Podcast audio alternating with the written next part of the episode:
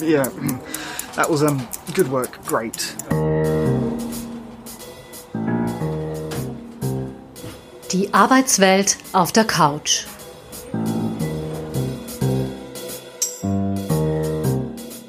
Ein herzliches Hallo an unsere Hörerinnen und Hörer. Es freut uns sehr, dass Sie, dass ihr wieder eingeschaltet habt zu unserem Podcast, die Arbeitswelt auf der Couch. Wir, das sind Sonja Rieder, Karrierecoachin und Psychotherapeutin und meine Wenigkeit Doris Obrecht. Das Thema unserer elften Episode möchte ich gern mit einem Dialogausschnitt einleiten, der Sokrates zugeschrieben wird. Und zwar, dass es von dessen Seite reichlich vermessen ist, sich der Polis anzunehmen, ihr Ratschläge erteilen und sich mit Königen von Sparta und den Beherrschern Persiens anlegen zu wollen, wenn er nicht zuvor gelernt habe, was zum Regieren unabdingbar ist. Er muss er sich um sich selbst kümmern. Dem letzten Teil können wir nur Recht geben und deshalb ist unser heutiges Thema die Selbstfürsorge. Die Frage und vielleicht auch die Antwort darauf, wie man in der Arbeitswelt gut auf sich schaut und auch, warum das oft nicht selbstverständlich ist. Sonja, was ist es denn, das dazu führt, dass viele Menschen in der Arbeitswelt immer weniger auf sich selbst schauen und immer weniger für sich selbst sorgen? Naja, ich denke, das Problem ist Teil der Fragestellung, so wie du sie ausdrückst, nämlich, dass man selbst für sich sorgen muss. Das ist ja gar nicht so selbstverständlich. Äh, früher gab es einfach Strukturen und auch irgendwie den Arbeitgeber, einfach die Arbeit an sich, die Abläufe, äh, die das gar nicht nötig gemacht haben. Also das Besondere ist ja eben, dass man heute auf sich selbst schauen muss, für sich selbst sorgen muss weil es sonst einfach niemand tut. Das ist das Spezielle.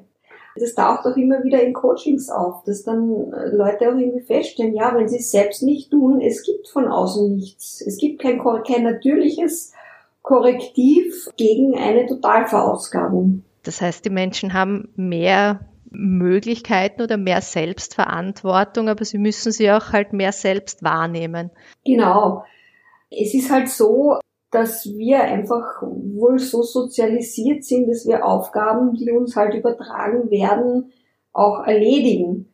Wir sind nicht dahingehend sozialisiert, dass wir ähm, Nein sagen, dass wir manchmal vielleicht sogar oder ganz bestimmt sogar Nein sagen müssen, weil es sich einfach nicht ausgeht. Ja, also das ist das ist eigentlich ein Paradigmenwechsel. Auf das sind die wenigsten vorbereitet Dazu kommt halt, dass wir in einer Welt leben, wo es halt nun einmal einen bestimmten Prozentsatz an Arbeitslosen gibt. Den kriegen wir ja schon lange nicht mehr weg.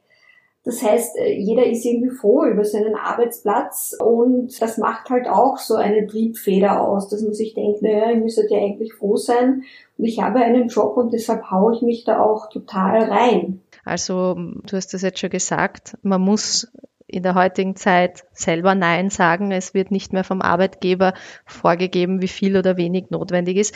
Kannst du vielleicht noch ein bisschen genauer ausführen, was die Selbstfürsorge genau ist, was es dafür braucht? Mhm. Also ähm, ich denke, Selbstfürsorge ist einfach eine, eine Haltung, ein Rahmen quasi, den man sich selbst gibt, der verhindert, dass man abstürzt. Also ein Umgang mit sich selbst, der zum Ziel hat, dass es einem halt gut geht. Ja. Und das steht halt im Widerstreit zu anderen Wünschen, ja, also dass man sagt, okay, dass es mir gut geht, das ist wunderbar, aber ich wünsche mir halt auch, dass ich beruflich vorankomme und dass ich Anerkennung kriege und dass ich promotet wäre oder auch, dass ich eben meinen Job nicht verliere. Und äh, diese anderen Zielsetzungen und Wünsche verhindern halt, äh, dass äh, so ein, ein normaler, gesunder Selbsterhaltungstrieb, ich will, dass es mir gut geht, quasi unter die Räder kommt. Ja, also man muss, viel, ganz viele müssen sich das bewusst immer wieder herholen. Ah ja, das ist ja auch wichtig, dass es mir gut geht, weil das quasi Lebensqualität ist, weil ich das für mich will, aber auch strategisch weil ich halt sonst ausbrenne. Und wenn ich ausbrenne, dann bin ich erst recht gefährdet, meinen Job zu verlieren. Ist es tendenziell eher so, dass die Arbeitswelt, über die wir jetzt sprechen, also primär mittlere, obere Management-Ebene, Büro, Arbeit und so, ist es da schon die Tendenz eher, dass es genau dahin geht, dass einfach immer mehr gefordert wird und wenn man Nein sagt oder wenn man eben auf sich schaut, dass das tendenziell als negativ angesehen wird, sagen wir es so? Es muss nicht unbedingt sein. Es ist, also es gibt schon auch den Fall, wo Leute einfach prinzipiell immer Ja sagen und dann der oder die Vorgesetzte es gar nicht gewohnt ist, das Nein, aber dass das Nein eigentlich von vornherein auch gar kein Problem wäre. Also das, das gibt schon solche Arbeitsumwelten auch. Grundsätzlich ist das Problem aber schon das der Arbeitsüberlastung, weil die Tendenz in der Wirtschaftswelt ist quasi, also Unternehmen zu verschlanken, damit quasi ähm, der Firmenwert auch vor allem bei Börsennotierten steigt und damit auch der Shareholder Value und quasi ähm, Auszahlungen an Aktionäre und der Wert der Aktie. Und das hat alles halt äh, mit Verschlankung zu tun, mit guten Zahlen. Und Zahlen werden halt äh, besser, indem man ja die Mitarbeiterstruktur ja so gering wie möglich hält. Und das führt halt dann dazu, dass halt eben was weiß ich, äh, manchmal vier Leute die Arbeit machen, die, was nicht, sieben Jahre vorher eben sieben Leute gemacht haben. Das ist schon die allgemeine Tendenz. Es gibt Ausnahmen davon, aber diese Nischen werden auch kleiner. Was sind Anzeichen oder Alarmzeichen für fehlende Selbstfürsorge? Wie merke ich, dass es höchste Zeit ist, da wieder innezuhalten und wieder ein bisschen mehr auf mich zu schauen? Naja, das ist so, zum Beispiel, wenn natürliche Rhythmen ähm, nicht mehr eingehalten werden. Also ich, ich, ich ist irgendwann, ähm, ich schaue nicht mehr so sehr drauf, was ich esse. Ich check meine Mails neben dem Frühstück oder neben dem Abendessen. Es verschiebt sich der Zeitpunkt, zu dem ich schlafen gehe oder ich, das, es ist überhaupt kein Abschalten mehr vor dem Schlafengehen. Also alles, was so, so natürlich äh, mit körperlichen Bedürfnissen auch zu tun hat, dass das zum Beispiel nicht mehr per se so gut abläuft, ja, oder natürlich abläuft, dass das schon mit Arbeit sich vermischt. Das wäre zum Beispiel ein Zeichen. Oder auch schlechter Schlaf, schlecht abschalten können am Wochenende, am Abend und so weiter. Also ist fehlende Selbstfürsorge gleichzusetzen mit Stress, weil das sind jetzt alles Sachen, die für Stress auch sehr typisch sind. Naja, Selbstfürsorge ist vor allem dann gefragt, äh, wenn man Stress hat, was halt die meisten haben. Ja, wenn ich keinen Stress habe, ist meistens auch die Selbstfürsorge nicht so ein Thema, ja, weil dann, dann funktioniert das ja auch. Ja. Dass wir das überhaupt als Thema so behandeln, ist ja schon einmal speziell. Ja. Ich glaube nicht, dass das in den 60er Jahren, in den 1960er Jahren sich die Leute so sehr über Selbstfürsorge Gedanken gemacht haben. Stress kann jetzt aber nicht nur die Überforderung auslösen, sondern auch die Unterforderung. Ja. Also das klassische Bore-out heißt es heutzutage. Das ist jetzt nicht Stress im Sinne von zu viel, aber würdest du das auch, wie kann man denn Selbstfürsorge, wenn einem fad ist in der Arbeit, wenn man einfach unterfordert ist, wenn einen das fertig macht, leben? Auch die, die Unterforderung ist eine Form von Stress. Es ist halt viel subtiler weil der Mensch schon auch seine Fähigkeiten irgendwie anbringen will und Unterforderung ja noch dazu dann ein bisschen auch so mit, mit Sorge ist, ob das, ob das gesehen wird, ob das irgendwie schlecht genommen wird von außen und ähm, ich habe manchmal auch schon den Fall gehabt, dass wenn jetzt jemand zugegeben hätte, dass er unterfordert ist, hätte man ihn so zugemüllt mit Sachen, dass man lieber von vornherein nichts sagt. Also so einfach ist ja das auch nicht. In der Selbstfürsorge steckt das Wort Fürsorge drin, mhm. ein Charakterzug, der sich insbesondere dadurch ausdrückt, dass man sich um andere bemüht, es ist also per se eine zwischenmenschliche Eigenschaft. Und jetzt kommt die Frage, wann beziehungsweise aus welcher Notwendigkeit heraus ist denn aus dieser Fürsorge für andere die Selbstfürsorge geworden? Ja, du so genau, historisch weiß ich das auch nicht. Das wäre eigentlich interessant gewesen zu schauen, seit wann dieses Wort überhaupt äh, existiert oder etymologisch. Wäre es interessant. Ich bin mir sicher, dass es erst seit also das Thema mit dem Beginn dieser, dieser Arbeitsmarktveränderungen und dieser quasi marktwirtschaftlichen Durchdringung des ganzen Arbeitsmarkts äh, zu tun, das sind im Prinzip die 1990er Jahre. Also so quasi das heißt, der Fall des eisernen Vorhangs, genau. da ist es dann so richtig losgegangen. Aufstieg des Kapitalismus ja, auf der ganzen, genau. fast ganzen Welt. Genau, mhm. ja. eben auch in nichtwirtschaftlichen Bereichen. Ja, also Selbstfürsorge muss jetzt nicht nur eine Vorstandsassistentin an den Tag legen, sondern sehr auch zum Beispiel eine Volksschullehrerin, ein Krankenpfleger, also auch in Berufen, wo die ja jetzt nicht primär wirtschaftlich sind. Ja. Das ja ist interessant, dass du das sagst, weil das bringt mich auch schon zu meiner nächsten Frage. In der Literatur wird die Selbstfürsorge, also vor allem in der wissenschaftlichen, insbesondere bei Menschen im sozialen und psychosozialen Bereich thematisiert. Also genau wie du es gerade gesagt hast, bei Menschen, die viel Kontakt mit anderen haben, Lehrerinnen und Lehrern, Pflegepersonal, psychosoziale Fachkräfte. Das sind ja per se auch Berufe, wo man quasi die Fürsorge für andere übernimmt und ein fürsorglicher Mensch sein muss, Fürsorge für andere mitbringen muss, ist man gerade, wenn man sich da stark in der Pflicht der Fürsorge für andere sieht, gefährdet, die Selbstfürsorge zu vernachlässigen? Ja, sicher. Es gibt ja auch diesen Klassiker Hilfloser Helfler von Wolfgang Schmidbauer, wo halt quasi die Persönlichkeitsstruktur auch von Menschen in helfenden Berufen ähm, analysiert wird und da der Anteil dran ist. Das ist schon richtig. Ich wehre mich aber schon dagegen, die soziologische Komponente total außer Acht zu lassen. Die, die, und das hat auch mit diesen ganzen äh, Resilienz drin. Natürlich ist es wunderbar, wenn man resilient ist.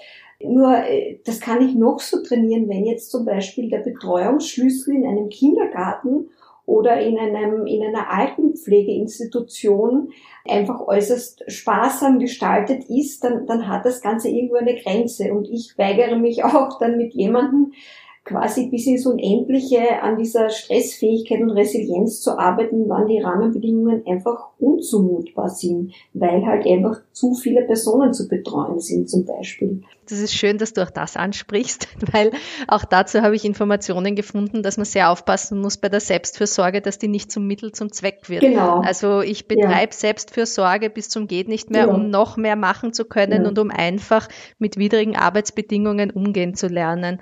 Das kann es ja auch nicht sein. Ja. Genau. Also das ist dann, da kann man sagen, würde für mich, wenn das jetzt im Coaching-Thema wäre, ist das eine, wie schaue ich auf mich, aber das andere ist auch, was tue ich nach außen hin? Also zum Beispiel eben dieses, dieses Nein sagen, das, an dem muss man oft arbeiten, quasi wie kann man Nein sagen, nicht auf das hinweisen, ja, ich kann das schon machen, aber dann kann ich halt das und das und das wird sich dann nicht ausgehen, zum Beispiel, das wäre eine Form, ja, also dass man schon auch nach außen hin irgendwie kämpft das Individuum halt auch und sich da abgrenzt und das andere ist halt dann auf gesamtgesellschaftlicher Ebene und politisch irgendwo, wo man sagt, okay, ja, das ist, ja. Das stelle ich mir aber mit dem Nein sagen jetzt gerade in einem sozialen Beruf oder wenn man Lehrerin, Lehrer ist, noch viel schwerer vor, weil ja, man muss die Arbeit machen. Also ja. wie kann man es da dann doch angehen? Ohne, ohne auch, dass man sich den Unmut der anderen zuzieht. Naja, es ist, da hat man ja zum Beispiel sowohl als Lehrer als auch Altenpfleger oder in der Pflege hat man zum Beispiel die Angehörigen oder die Eltern noch als zusätzliche Stresstreiber, ja, die sich quasi alles Mögliche vorstellen, man möchte das, man möchte das. Das wäre zum Beispiel die Front, wo man tatsächlich ähm, dann sagt, ja, das geht halt nicht alles und auch das Elterngespräch äh, auch wenn ich mir das jetzt als Mutter von, von Kindern äh, immer gewünscht habe, aber mir war auch immer klar, ich meine, denen sind auch irgendwo die also irgendwann ist einmal Schluss. Ja. Ich kann mich nicht wegen jedem Schmoren aufregen und, und da produzieren. Ja. Weil ich sehe, die hat, die hat 30 Kinder, davon hat sich eins den Fuß gebrochen gehabt. Ein Kind hat besondere Bedürfnisse gehabt mit einer Fluchtvergangenheit. Ja, Glaubst du, siehst du das, weil du aus dem Bereich kommst, das, oder ist das anderen Eltern auch klar? Weil, also wir, ja, das, ja. wir leben da ja auch in einer mhm. Zeit, wo, ähm, ich sage jetzt mal gerade im städtischen Bereich, die Helikoptereltern, wie sie so schon genannt werden, mhm. die das eigene Kind verhätscheln und nur dessen Vorteil sehen, ob die dann sehen, wie viel Stress die Lehrerin hat oder der Lehrer? Na, das glaube ich nicht immer. Aber das ist ja überhaupt eine meiner Grundtheorien zu unserer Gesellschaft, dass eben die Oberfläche gesehen wird und quasi man davon ausgeht, dass nichts einen Preis hat. Also quasi ich kann Bioernährung haben zu ganz günstigen Preisen, ich kann super äh, Schulausbildung haben, das darf halt einfach alles nichts kosten. Und das, das ist das Grundproblem eigentlich. Und irgendwer zahlt aber halt immer den Preis. Und diejenigen, die diesen Preis zahlen, die sind oft nicht so sichtbar. Und auch der Preis ist oft nicht so klar, weil der ist ja oft ideell oder energetisch quasi. Es ist ich weiß nur, dass sich Leute an der Supermarktkasse, also manche haben jetzt in der Corona-Zeit so Schachteln aufgestellt mit Trinkgeld, dass die sich irrsinnig freuen, wenn man ihnen was reinhaut und wenn, wenn sie überhaupt irgendwie gesehen werden. Ja, also das ist, ist ein generelles Thema. Weil es doch auch eine Form der Anerkennung ist. Mhm. Sehr. Ich habe im Zuge der Recherche auch den netten Satz gelesen, also wenn es um Selbstfürsorge ging, so wie wir auf uns selbst reagieren, so reagieren auch andere auf uns. Das klingt für mich nach netter Theorie. Mhm. Ich bin mir da jetzt aber nicht so sicher, dass das wirklich so ist. Wie sehen denn deine Erfahrungen da aus? Naja, ich meine, man kann schon was ausstrahlen, natürlich. Eben, vorher habe ich eh gesagt, dieses, wenn jemand immer Ja sagt, und es gibt auch so Leute, die haben so eine Art, jegliche Art von Arbeit an sich zu reißen. Ja, also das Sonderprojekt noch und das und das und das weil sie halt äh, unbewusst irgendwie das Gefühl haben, ja, dass, wenn sie nicht ganz wichtig sind, dann haben sie irgendwie kein spezielles Standing. Ja? Also das gibt schon so ein Phänomen. Man kann das schon ausstrahlen. Das ist oft sogar, ob man Blickkontakt hält. Nicht? Die Frage geht um die Runde, wer, wer hat freie Kapazität, wer übernimmt das der Schutz wäre da mit dem Blick nach unten zu wandern. Das erinnert mich sehr an meine Schulzeit. Den Lehrer nur nicht in die Augen schauen, wenn er jemanden ja. sucht, der an die Tafel ja. kommt. Das ist eine ganz einfache, basale Technik. Hat aber meistens auch nicht funktioniert. Ja. Ja, aber. ähm, es, heißt, es heißt bei der Fürsorge, also nicht bei der Selbst, sondern bei der mhm. Fürsorge, dass es auch ein zu viel gibt. Also wenn es zu viel ist, kann mhm. das zu einer Opfermentalität des Gegenübers kommen. Gibt es das im Gegenzug auch bei der Selbstfürsorge? Kann ich es übertreiben mit der Selbstfürsorge mir gegenüber? Das weiß ich, also ich meine, das ist eine interessante Frage.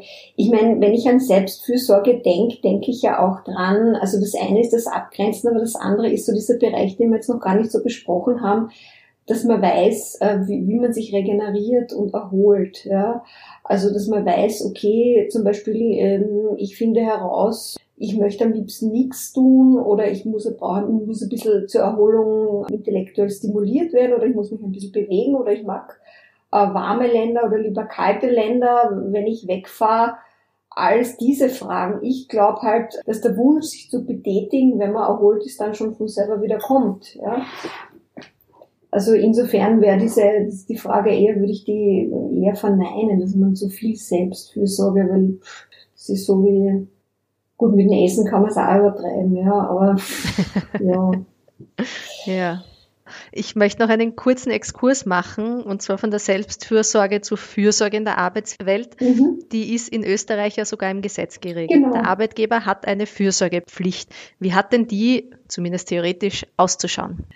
Naja, ich meine, der Arbeitgeber hat dann für sich die Pflicht, Gesundheitsgefährdungen vom Arbeitnehmer fernzuhalten. Und dazu gibt's ja unglaubliche Instrumente mittlerweile, eben auch die Evaluierung von psychischen Gesundheitsgefahren.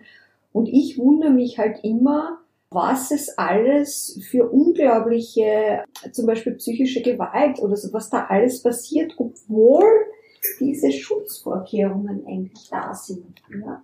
Also da gibt's halt dann individuelle Vorkommnisse, ähm, so wie heute am Vormittag wieder ähm, ein, ein Mobbingbericht wie aus dem Lehrbuch, wo halt dann jemand ausscheiden muss, weil halt die Situation nicht zu gewinnen ist. Da gibt's, da hat's keine Sicherheit gegeben. Ich meine, ich finde es schon gut, dass es diese Schutzmaßnahmen gibt und es gibt ja auch eine gewisse rechtliche Handhabe, wenn was schief geht im Nachhinein. Aber verlassen soll man sich halt nicht drauf. Als Individuum kann man sich auch nicht ganz. Aber an wem lege es denn, das auch einzufordern? Also meinst du, ist das Gesetz da falsch formuliert oder ist es zu mhm. lasch oder fehlt es einfach an der Nachweisbarkeit Kette oder an, auch an, dass die Arbeitgeber sich da nicht so in der Pflicht sehen? Ja, die Schwierigkeit ist tatsächlich im Einzelfall dann bei der Schikane äh, bei Mobbing, bei der psychischen Gewalt eben die Nachweisbarkeit. Und die Evaluierung geht halt auch auf spezielle Strukturen. Ja, also ich kann nicht jedem Einzelfall äh, wirklich vorbeugen. Das ist, das ist halt naturgemäß etwas grobmaschiger. Ja. Ich meine, es ist vielleicht auch das Ziel, dass man die Bosheit des Menschen, die wir ja einfach auch in uns, da wir sind halt nicht nur gut und nicht nur bös, also in beide Richtungen, dass man glaubt, dass das durch Strukturen wegzubringen wäre, wo ja die großen Strukturen, nämlich die entfesselte Marktwirtschaft, da ist, dass das halt auch eine Illusion ist. Ja? Also wenn der Mensch nicht mehr böse sein darf, irgendwo findet er halt seine Wege, das doch irgendwie auszuleben.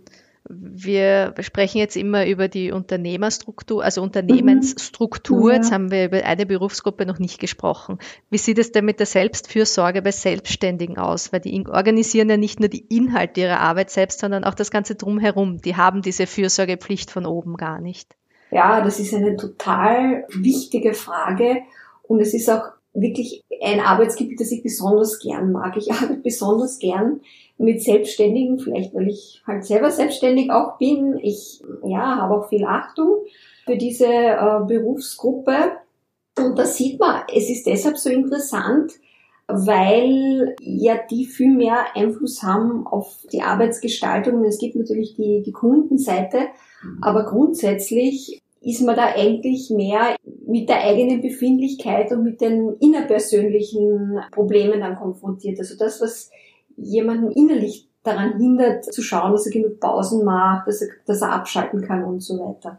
Ja, also der Feind im Inneren und sonst in der Anstellung ist halt oft quasi der Feind von außen. Die Verantwortung liegt halt dann zur Gänze bei einem selbst. Genau, genau. Was man macht ähm, und es macht. Es kommt auch zu so interessanten Phänomenen, dass zum Beispiel manche davon ausgehen, weil ja so viel auch jetzt dieser Narrativ von, äh, wenn du deinen Traumberuf hast oder das, was du wirklich machen willst, dann wirst du total glücklich sein und dann wird dein Leben Sinn haben und dann wird es dir gut gehen. So.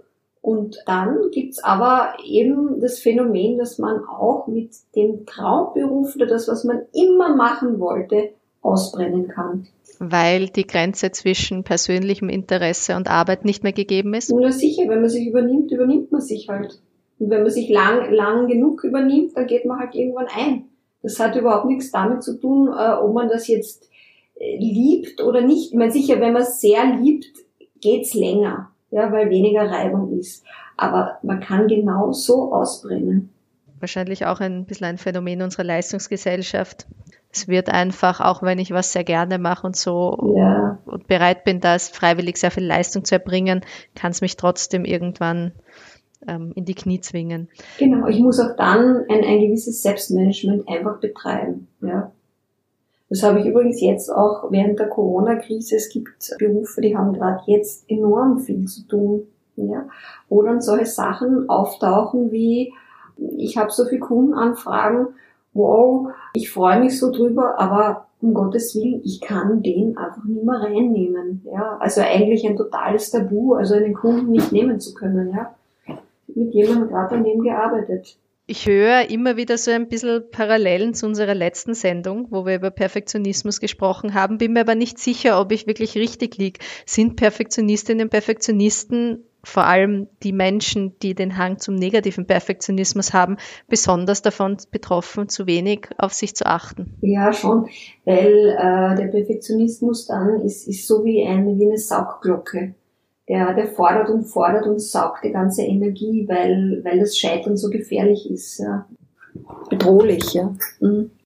Gerade bei uns in der, ich sage jetzt mal in der modernen westlichen Welt, mhm. westlich, weil andere Kulturen schon von jeher anders mit Dingen umgehen, ist Achtsamkeit ein Modeschlagwort, sage ich jetzt mal also in, in meinem Umfeld zumindest, mhm. sind Achtsamkeit und Selbstfürsorge zwei Konzepte, die für dich in enger Verbindung stehen? Ja, schon. Das hat schon viel miteinander zu tun, weil ich meine, wenn ich achtsam jetzt definiere als bewusst den Moment erleben und mich auf das zu konzentrieren, was ich gerade mache, dann ist es zum Beispiel also eine Form der Fokussierung auch. Es schließt Multitasking aus, es schließt Informationsoverload aus. Also das ist schon nicht von ungefähr so ein Trend gewesen. oder ist noch immer so ein, ein wichtiges, äh, wichtige Bewegung, ja. Und wo siehst du den Unterschied zwischen Achtsamkeit und Selbstfürsorge? Naja, Achtsamkeit ist eine Form, wie manche Leute Selbstfürsorge betreiben. Aber weißt du, es, ist, es gibt auch Leute, für die Selbstfürsorge, äh, sich körperlich total auszubauen und Sport zu betreiben. Die brauchen das. Der will keine Achtsamkeit. Ja? Das ist jetzt auch nicht so, dass Yoga für jeden geeignet ist. Da gibt es eine riesige Bandbreite und das Wichtige ist, dass man wirklich herausfindet, wie man gut regeneriert. Ja? Es gibt auch Leute, die müssen immer ein bisschen was tun, die müssen beschäftigt sein. Für die ist ein Urlaub, wo man nichts tut, die Hölle. Ja, es ist, ist ein Irrglaube, dass, dass jeder für jeden gut ist, ähm, im Liegestuhl zu hocken zwei Wochen lang. Ja, also da gibt's wirklich große Unterschiede. Aber wenn ich mich jetzt völlig auspower und wie eine mhm. Irre über die Felder renne, bin ich mhm. ja eigentlich auch im Moment, oder? Eh, ja, stimmt. Ja. ja stimmt. Also vielleicht ja. nicht so, wie es, von, von den fernöstlichen Kulturen übernommen wurde, die Achtsamkeit, aber da bin ich wahrscheinlich auch in meinem Flow und krieg nichts um mich herum mit. Ja, das ist wahr. Ja. Und eventuell hast du auch ein Runners High, das heißt also, äh, gute äh, Endorphine, die dich fluten, Glückshormone und so weiter. Ja, aber es ist eben wahrscheinlich für dich die Frage, ähm, dass du immer mehr herausfindest, ähm, welche Geschwindigkeit für dich angenehm ist, ob du es magst, dass du wirklich ausgebaut bist oder ob du nachher nur ähm, gerne dich vitalisiert fühlst. Ja ich habe zum Beispiel auch, ich schwimme wahnsinnig gern, was halt jetzt während Corona nicht geht, aber ich bin schon draufgekommen, ja, nachdem ich halt auch Mutter bin und selbstständig, dass es für mich äh, nicht gut ist, so bis zum Anschlag zu schwimmen und dass ich mich auch nicht von anderen Schnellschwimmerinnen auf meiner Bahn auch nur irgendwie verleiten darf, ja, und mich da auch nicht vergleichen darf. Ja. Weil ich kann nachher, ich habe nachher meistens auch nicht die Zeit, mich so lang zu regenerieren und das müsste ich aber eigentlich nach dem Schwimmen, ja. Also muss ich das Ganze so ausrichten, dass, dass es geht. Aber apropos fernöstlich ist ganz interessant, weil ich habe mir beim äh, Vorbereiten habe ich mir gedacht, ist doch interessant, die Japaner haben doch diese Angewohnheit, das heißt Inemuri und das ist dieses Nickerchen machen überall und jederzeit. Das ist ja dort sozial akzeptiert, dass man halt so im Halbschlaf, im Schnellzug, aber auch in einer Besprechung und so weiter so wegdämmert. Man ist da, aber doch nicht da. Also das Land hat eigentlich kulturell diese Technik, die sozial akzeptiert ist. Gleichzeitig ist es das Land, das den Tod am Schreibtisch kennt, Karoshi, vor 50 Jahren entdeckt, also entweder irgendein Schlaganfall oder Herzinfarkt, auch bei jungen Menschen, oder eben der Selbstmord, wenn man vor lauter Arbeiten den Sinn im Leben nicht mehr sieht, ja. Ist aber interessant, wie diese zwei Konzepte sind ja zwei völlig gegengleiche Konzepte. Ja. Also bei uns, ich meine, wer hat sich noch nicht in einer Besprechung gewünscht, mal kurz ja. den Kopf auf den genau. Tisch legen zu können? Ich finde das auch interessant, dass du das ansprichst. Das erinnert mich an einen nicht wirklich Kollege, aber er war selbstständig und eingemietet bei uns im Büro und der hat sich in Japan mal so ein Tischkissen gekauft und hat sich zwischendurch einfach mal Kopf nach links. Das war genauso ein Kissen, was dafür gedacht war, dass man halt, wo immer man auch ist, mal schnell wegdämmern kann. Ich finde das gut, aber ja. das ist unsere westliche Welt. Oder ich meine, ich erkläre mir das so und ich glaube, das hat auch für unsere Welt hier quasi im sogenannten Westen einen Aussagewert, dass eben auch in, was jetzt zum Beispiel Japan, auch die Kultur ist, dass man quasi Dinge, also dass der Arbeitgeber sehr wichtig ist, dass man den sehr schätzt äh, und dass man Aufgaben, die einem aufgetragen werden, eben erledigt. Und diese Werte werden jetzt übertragen wiederum auf eine Arbeitswelt, die ja ganz anders funktioniert, ja, also wo eben auch Selbstschutz so ein Thema ist. Wir sind ja bei uns in unserem Podcast immer eher darauf bedacht, jetzt nicht mit allgemeingültigen Tipps oder Lösungen um uns zu werfen, weil so viel so individuell ist. Aber bei dem Thema kommen wir, glaube ich, nicht ganz drum herum. Was würdest du denn unseren Hörerinnen und Hörern mitgeben, die sich jetzt beim Zuhören in der einen oder anderen Form angesprochen gefühlt haben? Naja, immer wieder checken. Kann ich abschalten? Kann ich gut schlafen? Wie ist mein Essverhalten? Wie funktioniert meine Verdauung? Einfach diese grundnormalen physischen Funktionen immer wieder durchgehen. Schauen auch, wird mir von meinem persönlichen, privaten Umfeld was rückgemeldet? Was bist denn so nervös quasi oder in letzter Zeit? Ja, ich merke an dir das und das und das und diese Signale dann schon ernst nehmen. Oder auch zum Beispiel, ganz wichtig, brauche ich zum Beispiel am Abend immer zum Runterkommen ein Achtel Wein. Ja. Das ist übrigens weit verbreitet. Das hat nichts mit normaler Entspannung zu tun. Ich, es, bitte, ich bin keine Genussfeindin, aber ich meine, ein Achtel Rot oder auch Weiß, wurscht, äh, bei Frauen erhöht das schon äh, das Brustkrebsrisiko rele auf relevante Weise. Und es ist halt dieses tägliche ist oft einfach ein Einstieg in die Abhängigkeit. Und es ist einfach keine natürliche Entspannung. Das ist nicht das Zwang, das bringt einen zwar runter, aber das, das heißt nicht, dass man da, damit die irgendeine natürliche Regeneration ankurbelt. Das darf man nicht verwechseln. Also das sind alles so Hinweise, ja, wenn ich das halt merke, ich brauche das, ja. Oder ich schreie meine Kinder an, ich schreie alle an, also ich bin mit den Nerven dahin, ja. Also eigentlich merkt man das. Die meisten Menschen wissen sehr wohl. Man merkt's, aber man muss es dann halt auch ernst nehmen oder Ja. damit was machen, sage ich mal. Mhm. Wenn man den, den ähm, Hinweis schon bekommt von seinem Körper und seiner Psyche. Damit sind wir schon am Ende unserer heutigen Episode. War wieder sehr kurzweilig. Ja, Das war die elfte Episode des Podcasts Die Arbeitswelt auf der Couch von Sonja Rieder, Karrierecoach und Psychotherapeutin und mir, Doris Obrecht, der Podcasterin. Wir machen immer gerne den Aufruf, wenn ihr Themenvorschläge für uns habt, wenn euch Phänomene aus der Arbeitswelt interessieren oder ihr vielleicht auch Probleme habt oder Dinge beobachtet, die euch einfach interessieren würden, dann schreibt uns doch einfach an office.sonja-rieder.at. Wir greifen das dann gerne auf. Wir zerpflücken in unserem Podcast die Arbeitswelt und manchmal, wie heute, auch uns Menschen als arbeitende Wesen. Wir freuen uns schon auf die nächste Episode und darauf, dass Sie, dass ihr hoffentlich wieder mit dabei seid. Die Arbeitswelt auf der Couch.